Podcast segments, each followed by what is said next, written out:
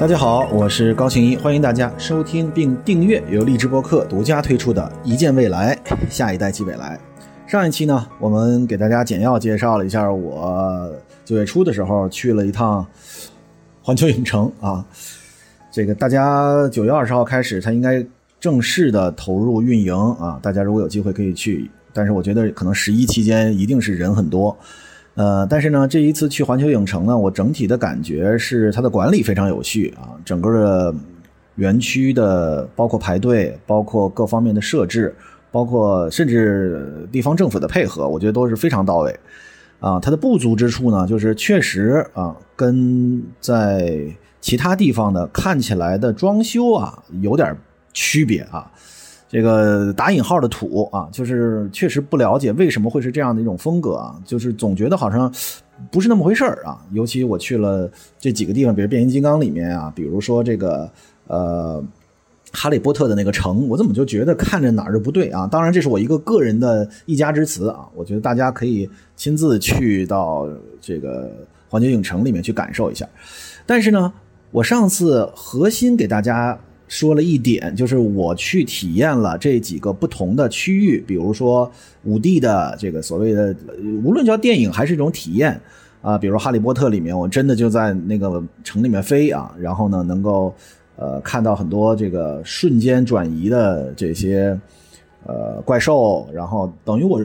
全浸泡式的融入到了这个剧情发展的过程里面。然后呢，还有比如说这个变形金刚里面也确实是参与了打斗啊，然后在这个侏罗纪里面也是啊恐龙来袭啊，然后这个开了一个车，这个车呃中间到哪儿一步换景啊，那个感觉是非常好的。所以呢，由这儿呢，其实我们开了今天这一期的一个头是什么呢？就是最近非常火爆的一个概念，我相信大家无论是在社交媒体还是在周围身边能够看到这三个字，叫做元宇宙。其实大家呃一提起这一个新的概念，大家会觉得，哎呀，这是元宇宙，听起来是什么呀？啊，它跟我们的日常生活有什么变化呢？怎么就火起来了呢？其实扎克伯格在大概不到十五天以前，他在一个公开媒体采访的过程里面说，Facebook，呃，未来呃也就叫脸书啊，未来会转变为一家元宇宙公司啊。今日头条头条系啊也在布局元宇宙，腾讯也注册了自己的元宇宙的品牌。等等等等，这一系列的操作，让大家突然觉得好像元宇宙是不是一种什么革命性的变革？所以今天我们这一期要给大家通过三十分钟的时间讲透什么是元宇宙，为什么它突然间变火了？这个元宇宙能对我们的生活有什么样的改变？这个首先我想先跟大家简要回顾一下，如果长期听一见未来的听众一定是知道，整个科技发展的历史其实就是一部人类发展的历史。那么很多大词儿在过去的十年里面是每年都有一个新的词汇出现，这其实是一种投资领域的浪潮，并不说明它真的就产生什么革命性的、颠覆性的技术创新。更多的啊，我们到今天可能大家都已经免疫了，一听到一个新的概念，本能性的抵触，觉得哎呀，是不是又在割韭菜？这个巨大的韭菜就是一八年啊，从这个所谓的三点钟群开始，所谓的区块链概念，后来发现已经根本不是在踏踏实实的做一种区块链的技术分布式存储的技术，不是一种去中心化的存储方式，而是在它基础之上长出了一个恶花，就是有很多的空气币的发行。我相信很多人呃因为这件事情被收割了啊。大家知道，其实在这个呃所谓的创新领域，有很多披着这种创新的。外衣，但是实际上行就是割韭菜。换句话说，我觉得他们是犯法的，是一种呃变相的诈骗啊。当然，这些人目前因为他在现有法律体系之内，可能还没有受到太多的惩罚，但是不说明这些人他们所做的是对的。尤其随着时间发展，大家会发现有很多人他们已经都到国外去了，不能回来了啊。这个国内的这些人只是还没有在清算，但是我觉得所有让老百姓、让我们的大众。付出了无论是财富的代价还是其他的代价的人，我们一定要把它绳之以法，这是毫无任何疑问的。所以，这个比特币和这个空气币里面的这些啊得利的人啊，这些滥用技术或者说滥用一个技术概念，但是行诈骗之实的这些人，早晚是会被一定会被惩罚的啊。但是呢，我其实想说的是，今天这个元宇宙的概念，反而在我的脑海里。让我勾勒出了一个完全不同的场景。当时这个三点钟群的时候，我就这个进去看了一眼，哎呀妈呀，里面简直是用各种各样的概念，上到老子、孔子啊，下到这个爱因斯坦这个相对论啊，然后对整个宇宙万物有一个重新的定义，恨不得这个颠覆了所有认知。我客观说是毫无任何学术培养的人。千奇百怪的用了各种各样的概念，在证明一件事情，就是这种虚拟货币是有价值的啊。他们用一句话叫做“要有共识”啊，有了共识，其实这种共识完全就是欺骗。我们绝不排斥说区块链技术是一个非常好的技术，而且在未来的发展里会有极大的应用，但是绝对不是这一批收割了韭菜的人啊，他们所说的嘴里所说的这个所谓的共识。那么。大家知道，在呃区块链刚火的时候，就会有很多人在很多的地方去讨论这个事儿。我当时听起来，第一，我发现进去的人是一些非常不靠谱的人，是一些非常投机的人，而这些投机人绝对不是为了要把一个技术推向高潮。第二，他们所利用技术本质，它实际上是作为一个题材，核心思想是包装，它能够通过虚拟货币来盈利、来牟利这样的一种来套利这样一种。呃，商业模式，所以，呃，我当时直观感觉是非常反感啊。但是在那个时候，我其实，在很多的场合，无论是峰会还是这个演讲的过程里面，我都一直在抨击，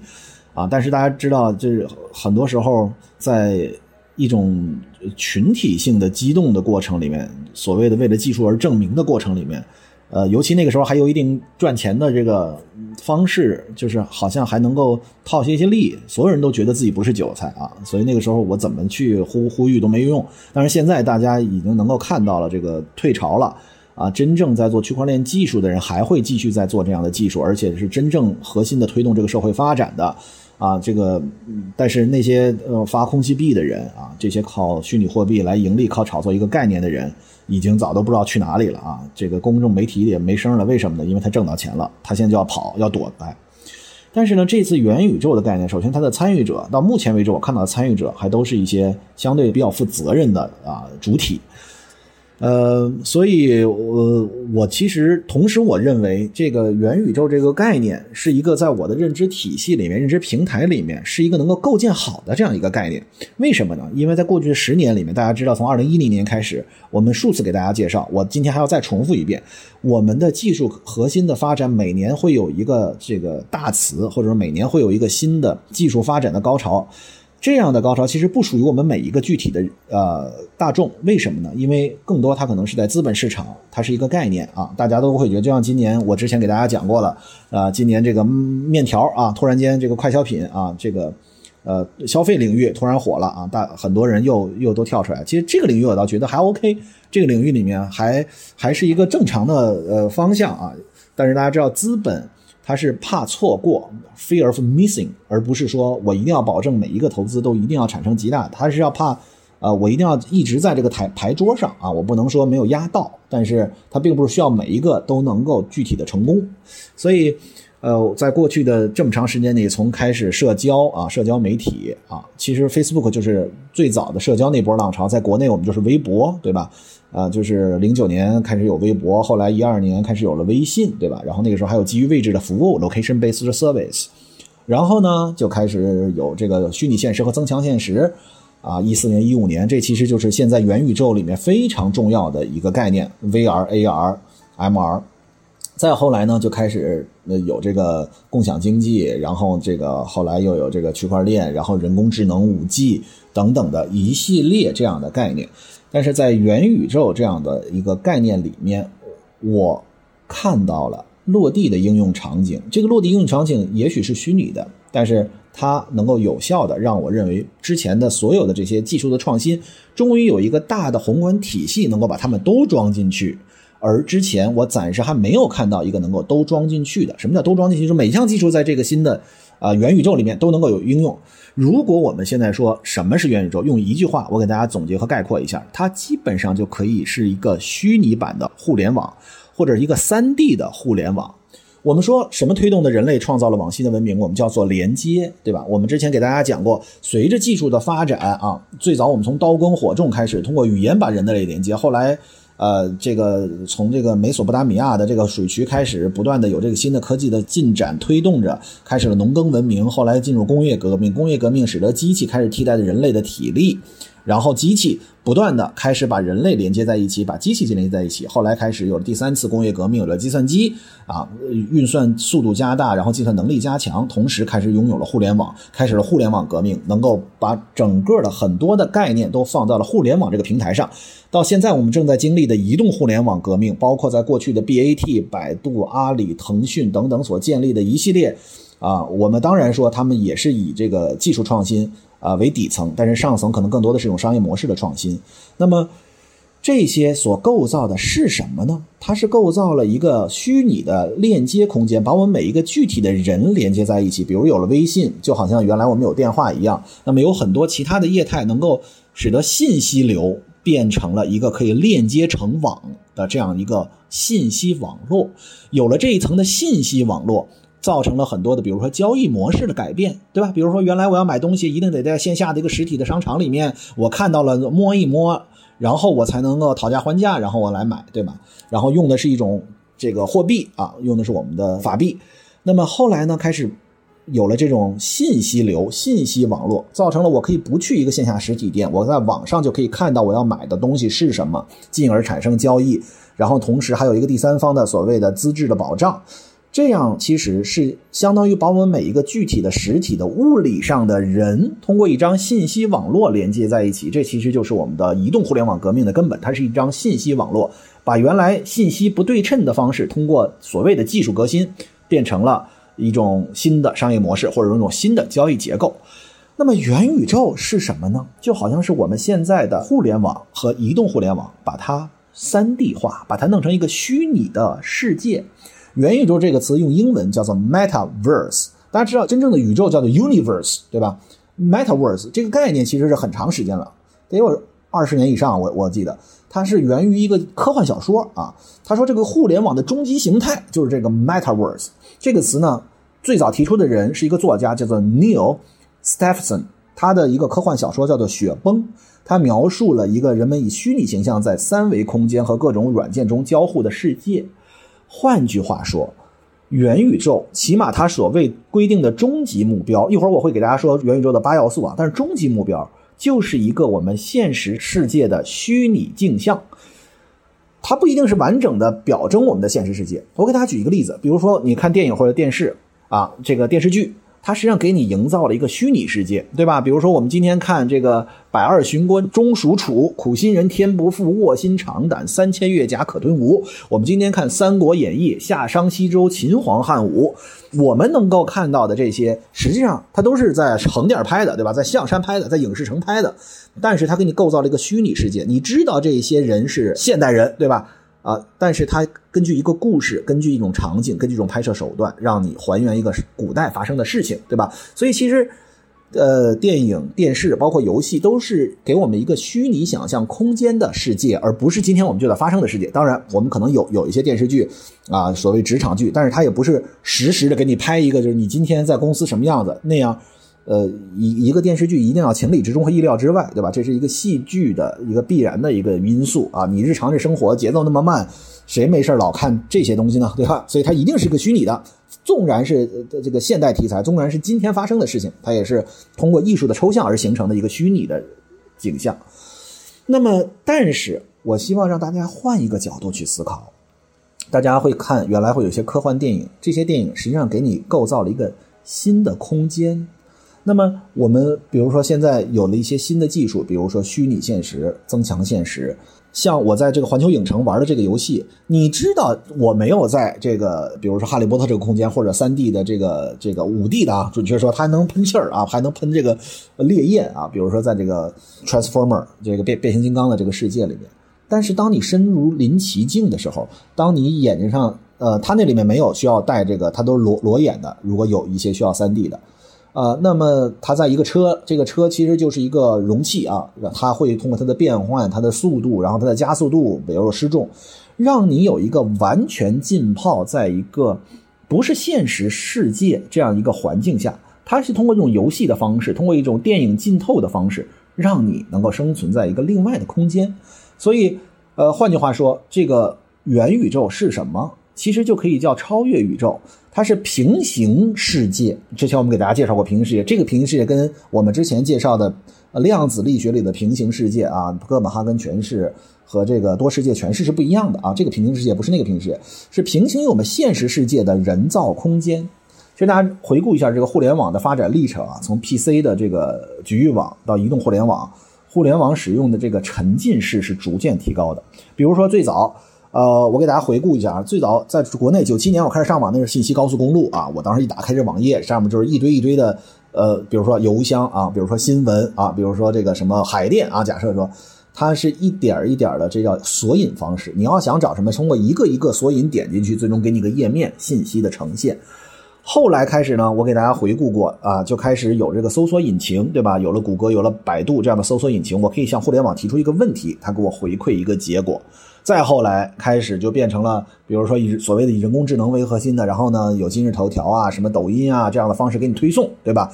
其实各种各样的技术方式，核心思想是加强你与互联网之间的沉浸和交互。那么 VR 是什么？虚拟现实和增强现实。现在我们。呃，比如在这个领域里面，谷歌有这个谷歌眼镜，对吧？其实华为也有啊。那么，我比如华为有这个手表，它能够监测你的这个体重，然后监测你的心率，监测你的呃很多的身体数据，对吧？它能够上传到云端给你进行一个分析。实际上，我们好好想一想，我们与互联网之间的交互，是我们提出一个问题，互联网给我们一个结果。那么，另外一种感知，为什么人与人之间我们觉得更现实呢？为什么我觉得更真实呢？因为比如说，我现在通过荔枝播客来跟大家来沟通，大家会说，那这后面到这个声音是不是高景瑜？那如果在我的书店，我们能够面对面的聊天，那种感觉为什么不一样？是因为那是一个双工通信，你能够得到的信息更多，你可以看见我的眼神，你可以看到我的肢体动作，你可以知道我的抑扬顿挫，你可以知道我注意力是不是集中在你的身上，你知道我对一个问题到底是不是有遮掩，还是说我。我是真诚的回答，所以为什么我们会觉得我们在很多时候沟通的过程里面信息丢失了，就是因为我们得到的沟通的方式局限了。那么在虚拟现实和增强现实里面，原来我们会说戴一个这个眼镜，虚拟现实眼镜，我们可以构造一个虚拟空间。其实你看电影在影院里面不也是一个虚拟空间吗？但是你没能感知到这个空间给你的一个什么反馈。对吧？那么我们就需要通过，比如这个五 D 的这个座椅啊，我们需要通过一个，比如说这个环球影城里面的一个设施，能够给你反馈。同时，在这个虚拟世界里面，也得接收到你的指令。这其实就是这一次元宇宙里面所需要的最大的革新。换句话说，虚拟与现实之间的距离需要不断的缩小。在这个趋势之下。这个沉浸感和参与度都必须要达到峰值，所以为什么会有很多人说 Metaverse 或许是互联网的终极形态？今天我想跟大家介绍呃 Metaverse，不是说我今天就已经痴迷到 Metaverse，或者说我特别能够为元宇宙来背书，只是我想跟大家分享一个，我也是刚刚开始接触这个概念，但是它这个概念里包括人工智能、五 G、虚拟现实、增强现实、区块链、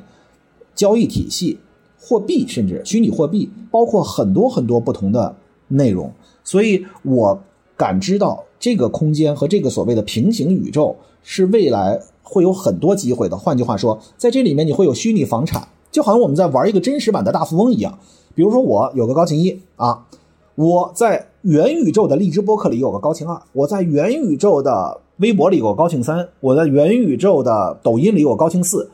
它不是说唯一的，不是说我高清一在一个虚拟世界只有一个，但是我在不同平台是不同的虚拟形象啊。这个大家肯定知道，第一个概念叫虚拟偶像。这个虚拟偶像就是他也会唱歌，也会跳舞，也会跟你沟通，对吧？我们之前讲过，如果把我的脑子的建模、把我的语音语调、把我的肢体都拿出来啊，放在一个虚拟偶所谓偶像，我我我当然配不上当偶像。我们说一个虚拟的人身上，那么他就会有他的特质。那么我们在不同平台上面，这个人是不一样的，他不是说只有一个人。然后这个人在这个世界里面，他就可以生活。比如说，他在这儿买一个虚拟地产啊，我在这个虚拟世界里买一个房子啊，他早期进去就好像跑马圈地一样啊，你觉得在玩一个现实版的游戏，实际上并不是，它这个背后有很强的经济和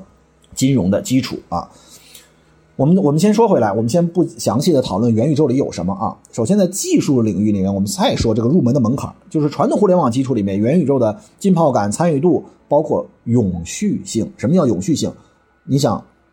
，MSN 现在没有人用了，那里面的你的好友也没有了，你里面沟通的数据，当然所谓的调出来了，对吧？那么有很多我们都是片段性的，就是一个 App 用了一段时间之后你就不用了啊。那永续性就没有，对吧？那么元宇宙里面是提到了更高的要求，它需要有很多独立的工具，需要有一个平台，需要有基础设施。就像我们呃需要有有这个，比如说你要盖一栋房子，在在在国内，你需要这个要四通一平吧，还是几通一平啊？专业我不专业啊，看看谁能够给我。呃，指导一下，大家可以在评论区里告诉我，就是一块地由生地到熟地，好像是要什么都这个要要要通各种各样的东西啊，要把这个地给给给处理掉，对吧？所以基础设施啊，包括你得有路来这块地，它才能开始开发，对吧？包括这里面的协议，对吧？这个是一个共识的问题。那么随着 AR、VR、五 G、云计算等等技术的不断成熟，元宇宙真的，起码在我的认知范围之内，它是从概念走向了现实。好，下面我给大家介绍一下元宇宙的四个核心是什么。元宇宙简单的说，刚才我已经给大家说了，它是 3D 版的互联网，3D 版的移动互联网。实际上它是虚拟与现实之间的高度互通，它是闭环经济附着的一个开源平台。换句话说，它又是一个 open source，它又是开源的，大家谁都可以在上面做，对吧？因为在现在在搞封闭的平台系统是无法开始一个新的业态，一个新的一个未来的发展方向。那么，尽管呢，行业内对元宇宙的最终形态它没有一个这个细致的描述，就是我们还暂时不知道。但是呢，有几个属性我可以给大家介绍一下。第一，就是同步和拟真。大家知道什么叫同步？就是你在这边发生的事情，在另外一边也正在发生，这就是一个同步。就是你在虚拟空间里面和真实的现在的保持一个一致啊。这就是，比如说我在这儿，我在现实社会里面正在录荔枝播客，那么在荔枝世界里的高清二也在录荔枝播客，所以。现实生活和拟真的虚拟世界里面一定要有一定一致性，不然它就成一个纯的游戏了，对吧？那么就是现实生活中发生的一切需要跟这个虚虚拟世界能够有个同步。第二，它需要开源和创造，这毫无任何疑问的。呃，刚才我给大家介绍了，在现在这个未来，包括标准、包括协议，这个代码的封装和模块化一定要是开源的方式，毫无任何疑问。第三是永续，第四呢，它这个里面一定要有一个叫闭环经济，因为。在现实生活里，我们有法币，对吧？之前我们会说什么虚拟货币啊？那么现在，其实在这个虚拟世界里面，去用一种虚拟的货币，它也许可以从某种方式里面，当我们的央行进一步的随着时间的发展，随着技术的成熟，它在监管好的前提下，比如说有一个可置换的现实世界的货币和虚拟货币之间，这样两套的这种经济的系统啊，现在目前没有，现在目前没有，但是未来没准会有。那么。最近为什么元宇宙突然之间火了呢？其实就是因为从三月份开始有一个叫啊 Roblox 的在纽交所上市，是元宇宙一个概念。最近在什么我们所谓的 A 股市场上，也一堆人都在这个上面这个开始炒作元宇宙概念。任何这种炒作的方式，我从头到尾都认为是不合适的。但是客观上，元宇宙确实对一些行业产生了很好的激励。为什么？就是因为未来的终极业态。它可能会对一些智能芯片、智能穿戴设备，尤其是能够给人类反馈的啊，就好像脑机接口、任何云计算，比如说都可以产生一定，包括一些游戏公司啊，现在游戏公司已经非常多的这个为此而而获益，比如说这个移动沙盒平台的开发商 Meta App 啊，这个最近 C 轮融资啊，然后比如说这个呃云游戏的服务商海马云啊，也完成二点八亿的新一轮融资。那么，游戏实际上只能说是元宇宙的初级形态，它并不是一个终极形态。就是我们现在认为，好像是有一个平行的世界里面，然后又有一些人，他们之间也有沟通。那么，这个里面，假设我们说我们身上穿了可穿戴设备，比如说更完善一点的环球影城，比如我们浑身穿上一个铠甲，我们好像就进入到这个世界里面去了。我们在那个世界里面也可以进行支付、购买，然后有这样的交易。实际上。它真的是让你沉浸在了一个平行于现实社会的平行世界啊。那么，这个元宇宙，我们的想象和现实其实是有很大的区别的。AR、VR 这种交互技术，我个人认为是元宇宙的一个技术成熟的必然的前提，或者说甚至是它的基础，就是由二 D 到三 D 的这种切换。浸泡式，我个人认为，包括五 D 都不一定够，对吧？不一定说你的温度，然后你的体感都要算上才能。同时呢，还有一些技术，五 G、大数据啊、云计算等等的，才能够，比如大规模用户的并发操作，你才能够支撑起来这个大的计算体系，对吧？所以。这些技术的发展，其实是构成了我们今天有元宇宙这样的一个最根本的基础。但是这大家知道，任何一个平台，我们比如有了这些技术基础了之后，还有什么？其实就是它的商业模式。它的商业模式到现在为止还不清楚，对吧？比如 AR、VR 在 To C 端的市场盈利，就是要么你就卖东西，对吧？你就卖我一套，假设说啊。呃，变形金刚的衣服啊，它能够让我穿上这个变形金刚衣服，就能够进入到变形金刚的后续 IP 的电影里面，我能够开始进行，比如线上支付啊什么的，或者你线下 VR 体验，就像这个这儿一样。但是商业模式的构造是有很多不同的方向的，所以 VR 的设备在未来会是一种什么样的发展，我们现在也不知道。但是我知道的是，它一定是可以有效的促进这些设备的提升，这是毫无任何疑问的。那么换句话说呢，就是元宇宙到底给我们带来的一些什么不同的角度？其中还有一件事情，就是除了我们刚才所说，搭建元宇宙需要人工智能啊，对吧？呃，内容生产呀，啊，沉浸式的需要 VR、AR 啊。然后呢，比如说新世界中，你需要一个身份，你还需要资产，你还需要社交关系，对吧？它还要需要区块链的技术来建立公信力，对吧？同时。还需要一个叫 NFT 的所谓的数字资产，为什么？就是大家知道我们在现实世界里面，我们是有一个身份的，比如说我高庆一，呃，首先第一身份是一个人工智能学者，那么第二身份可能是一个科普工作者啊，那么呃这里面你你兜里好歹得有点钱吧，对吧？啊，要么你你我不相信大家兜里一分钱没有，对吧？你的卡上总得有有点你在这个世界里面能够生存的东西，对吧？那么你还有社交关系，你有你的朋友。这些都要在虚拟世界里面、元宇宙里面会要有所体现，就是借助 VR 和 AR 甚至 MR 的技术，你在那个虚拟世界里面也需要有身份、有资产、有社交关系，同时还会有区块链技术。所以大家知道为什么我们看这个扎克伯格会说 Facebook，Facebook 是个社交应用，他现在所拥有的就是大家可以在上面对吧？就就就跟微博似的啊，你大家可以在上面发布信息啊。啊，你看微博在从最近一两年有多大的焦虑啊，对吧？因为有了人工智能为驱动的所谓的这些内容推送的方式啊，呃，抖音啊，这个的快手啊等等这些新的平台，好像吸引了很多人，他的这个日活非常多。虽然我非常不支持大家去抖音和快手这个每天在那刷这个无用信息啊。当然，如果是不是碎片化的，然后体系性的，比如像励志播客这样的方式，通过三十分钟我们认知一个概念，其实这是好的。但是，微博会认为，如果视频，无论是横屏视频，还是竖屏视频，还是碎片化视频，还是跟什么相关的，